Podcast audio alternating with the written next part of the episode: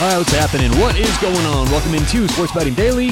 How we doing out there? Appreciate you joining us on today's show. All right, let's get into it. So, what we're going to do today is kind of go over what we talked about on the uh, on yesterday's podcast with the analytics. Right, we talked about two point conversions, analytics, and I think I may have gone a little too quickly on that show. I've heard from several of you, and it seems like there's some questions. So, let's go back over the two point discussion so we can be very clear about this now just to just to go over everything from a general point of view. When it comes to analytics in sports, I am not so strict where it's like always got to have analytics, always got to have analytics because I put myself in the shoes of the coaches and the people making these decisions. And if I were a coach working for a billionaire owner who really hated to lose, I may not make the the exact right math analytical decision every time if it meant I could potentially keep my job longer, right? Part of what we talked about yesterday is is what Jimmy Johnson used to say as a head coach. He used to say, if you want to stay, if you want to keep your job, if you don't want to get fired, do the things right that the owner and the fans will notice.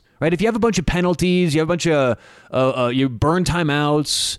That's stuff the fans and, and, owner who don't know football very well will notice, right? If if a left guard misses an assignment or a receiver runs the wrong route, you're not going to get fired as a head coach because those are things where it's like, well, maybe it's the player. The owner doesn't notice those things. So that, that's why you have to put yourself in the shoes of the head coaches. It's not always as easy as it is for us sitting at home on our couch going, well, the math says this, do that. It, there's a lot more uh, nuance that goes into these decisions. Okay. So that's my thought overall in analytics. It's not always as easy as the nerds behind the computers say so. Okay. But you may consider me to be one of those nerds behind a computer. And let me tell you why, mathematically speaking, you should always, if you're down 14, you score to go down eight, you should always go for two in that situation. So, Let's walk through it again, okay? Because I know a lot of you had questions on yesterday's show. So the the scenario here is if you're down 14 in the NFL and you score a touchdown to now go down 8, instead of kicking the extra point to go down seven, which has been done throughout the history of the sport. That's what all teams have done. What math is now revealing we should do is go for two during that first touchdown. Okay. Now, there's a few things we have to pay attention to here. The first is this entire exercise, this entire scenario we're talking about is assuming we score or the losing team scores stops the opponent, and then scores again, right? All other outcomes make this discussion meaningless. So this is only if you're down 14 and you're going to score, stop them, score a touchdown. How do you handle that? Okay, so that's the first thing. This is all assuming that happens. But okay, we can move on, and all we've all assumed that, that, that that's going on. We all know the example in, in the scenario we're laying out. Okay, there's first a couple math things we all have to keep in mind for these scenarios. These all of these math based um, you know, statements are very important for what we're going to talk about. Okay, the first is extra points are made or converted positively 94% of the time. Okay, 94 out of 100 extra points in the NFL are converted. I think Justin Tucker, the best kicker in the NFL, just missed one last week, right? It happens. So that that's very important in this entire thing. If extra points were made 100% of the time, that, that would change things, but they're not. So that's the first number. Extra points are made 94% of the time. The next number, two point conversions are converted about 49% of the time. It's just under 50%. The offense will convert a two point conversion. And then the third piece of math that we have to understand, or third statement that's based around math we have to know, is that teams will win 50% of the time in overtime, right? It gets to overtime, it's generally going to be a coin toss. Literally, right? It's whoever wins that coin toss is has a very good chance to win. So you get to overtime, it's going to be right around 50 50. So let's go through these scenarios. Let's go through the scenario of scoring, stopping the other team and scoring, and talk percentages why it's better to go for two. So let's start off with the classic situation we all are used to, where you score and then kick an extra point, so you're down seven, and then now you score again, kick an extra point to go to overtime. Okay. What happens in those scenarios is you can expect to win 45% of the time. Okay. You do that, you go, you do the normal scenario, you're going to win 45% of the time. The 45, you, you, you may think, you may be confused from that, right? Because I know I'm going to slow down for today's show because I want to explain this. A lot of you may be confused because I just said when you get to overtime, you win half the time, 50%. But then I said in this situation where you score, kick an extra point, score, kick an extra point, you win 45% of the time. You may say, why isn't it 50% if you're going to overtime? Well, that's because the extra points still have to happen, right? So, given the extra points, you have a 91% chance to go to, to overtime and about a 9% chance to lose. There's a 9% chance that you will miss one of those two extra points. So, that's the scenario with the normal situation. You're going to win about 45% of the time. If you go for two on the first time, you're going to win around 60% of the time. Okay. You're going to win outright in regulation 45% of the time. So, four and a half out of 10 times, you don't even go to overtime because you convert and then make the second one. 28% of the time, okay, 28%, you're going to go to overtime because you're going to miss the first two point conversion and convert the second two point conversion. See, this all comes down to it's more likely to get one two point conversion than it is to fail both of them. That's the whole idea here. So if you go for two the first time, you're going to win 45% of the time in regulation. 28% of the time, you're going to go to overtime because you're going to fail the first one, get the second one. And 27% of the time, you're going to lose, right? So this all comes down to, like I said, it's more likely to get that first two point conversion than it is not to convert two two point conversions. So when it comes down to it, if you go for two after being down 14 and scoring, and you play out this scenario where you score, stop, score, you're going to win 60% of the time. If you do a normal situation where you score, kick an extra point, stop them, score, kick an extra point, you're going to win 45% of the time. So that's the math difference. I hope that was maybe a little more clear than yesterday because you know, uh, when you when you boil it down, it's not super complex, but I think I just kind of ran through it yesterday. So that's the idea, right? It's all about setting yourself up with the, and it is also like there's different things that go into it, like the knowns and unknowns, because if you go for two the first time and you don't get it, you still know you have to go for two the second time. It takes a decision making out of, out of the coach's hands. If you get it the first time, now you know you only have to kick an extra point the second time you score. So, all things together, if you just do the normal thing, the normal score, field goal, or score extra point, score extra point, you're going to win 45% of the time. If you go for two that first touchdown, you're going to win 60% of the time. So, all right, that's that's the math for the two point conversion discussion. So, hopefully, I cleared things up. Let's move on to first touchdown score. This is really interesting. I've seen this a lot of places. Several of you asked me about this. My friends talk about this all the time. This is all over social media. It seems like a very fun public bet to make. First touchdown score. And I want to actually be clear about this. Like we always talk about on this show, the one question you have to answer before doing anything in sports betting is why are you doing it? Are you doing this to win money? Are you doing this to have fun? Because those are very different answers for what I would instruct you to do based on that.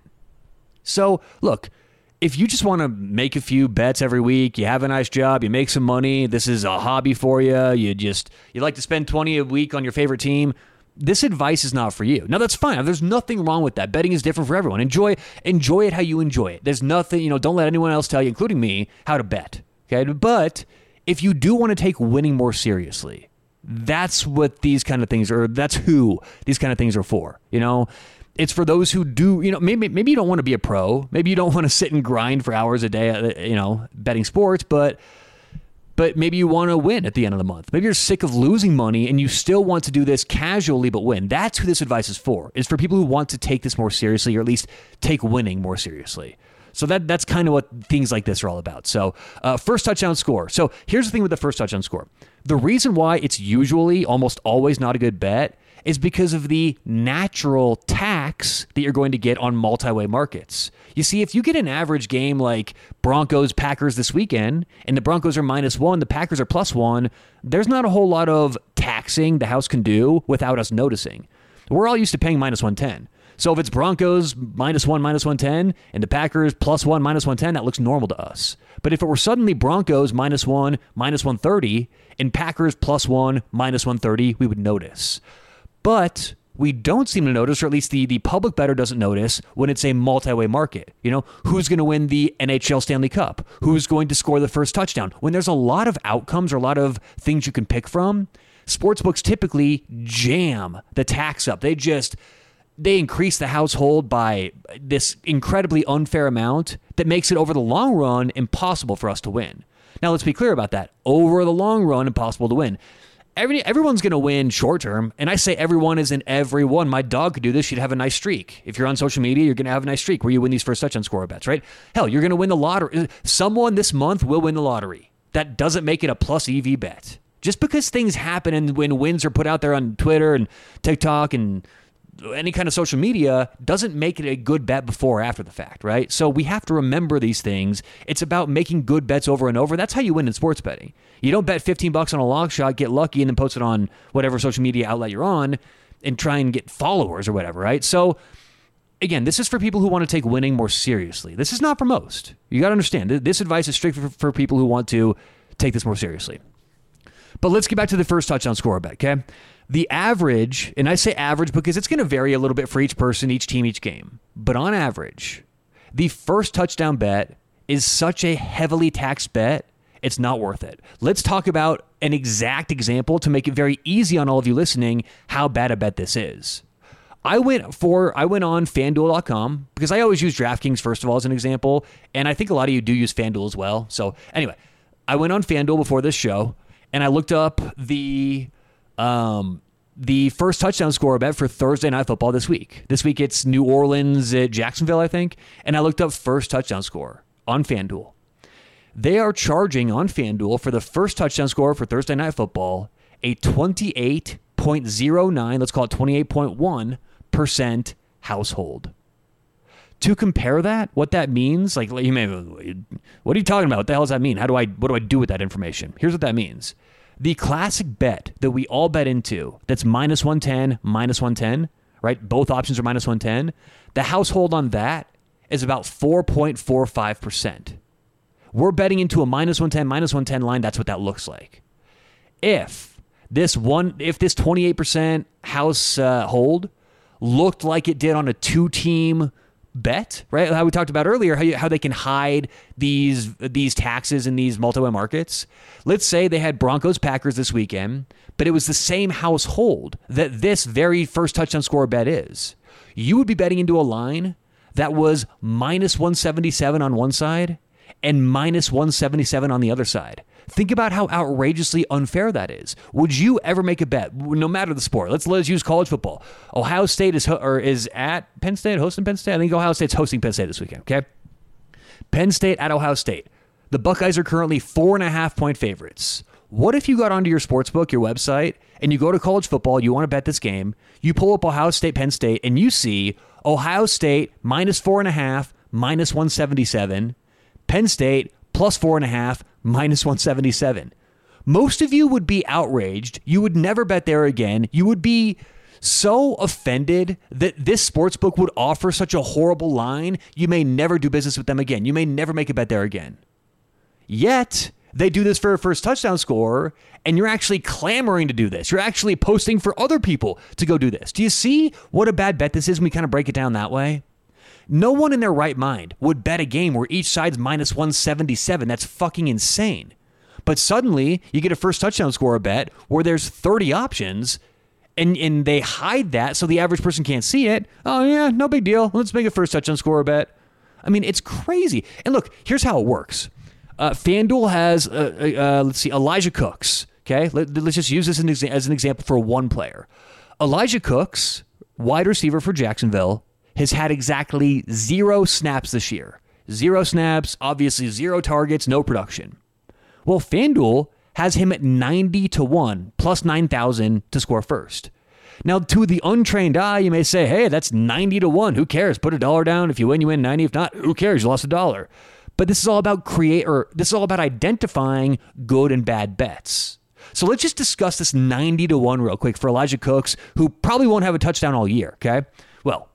Unless there's injuries, whatever. But if things continue how they are, he's not getting on the field. But anyway, let's go to the example. So FanDuel has Elijah Cooks 90 to 1. So what that means is the fair price, if this were a no VIG, no tax, fair price line, that means every 90 games, Elijah Cooks would have the first overall touchdown. Okay, but we've got to consider a few things. Considering the spread to the to the Jacksonville New Orleans game is one minus one, it's going to be a very close game. So what that means is the odds for each team to score first, each team, not each player, but each individual team, is right around 50-50.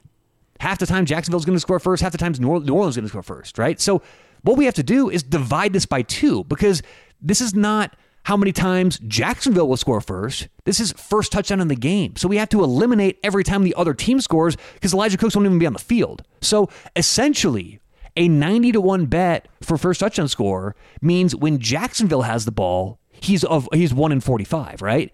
That means when Jacksonville scores, he will hypothetically score 1 out of 45 times Jacksonville does that.